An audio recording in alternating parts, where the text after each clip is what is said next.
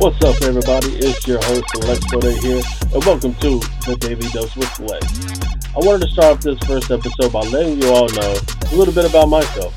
I'm a social media influencer on TikTok and on Instagram, with over 97,000 followers on TikTok and a couple thousand on Instagram.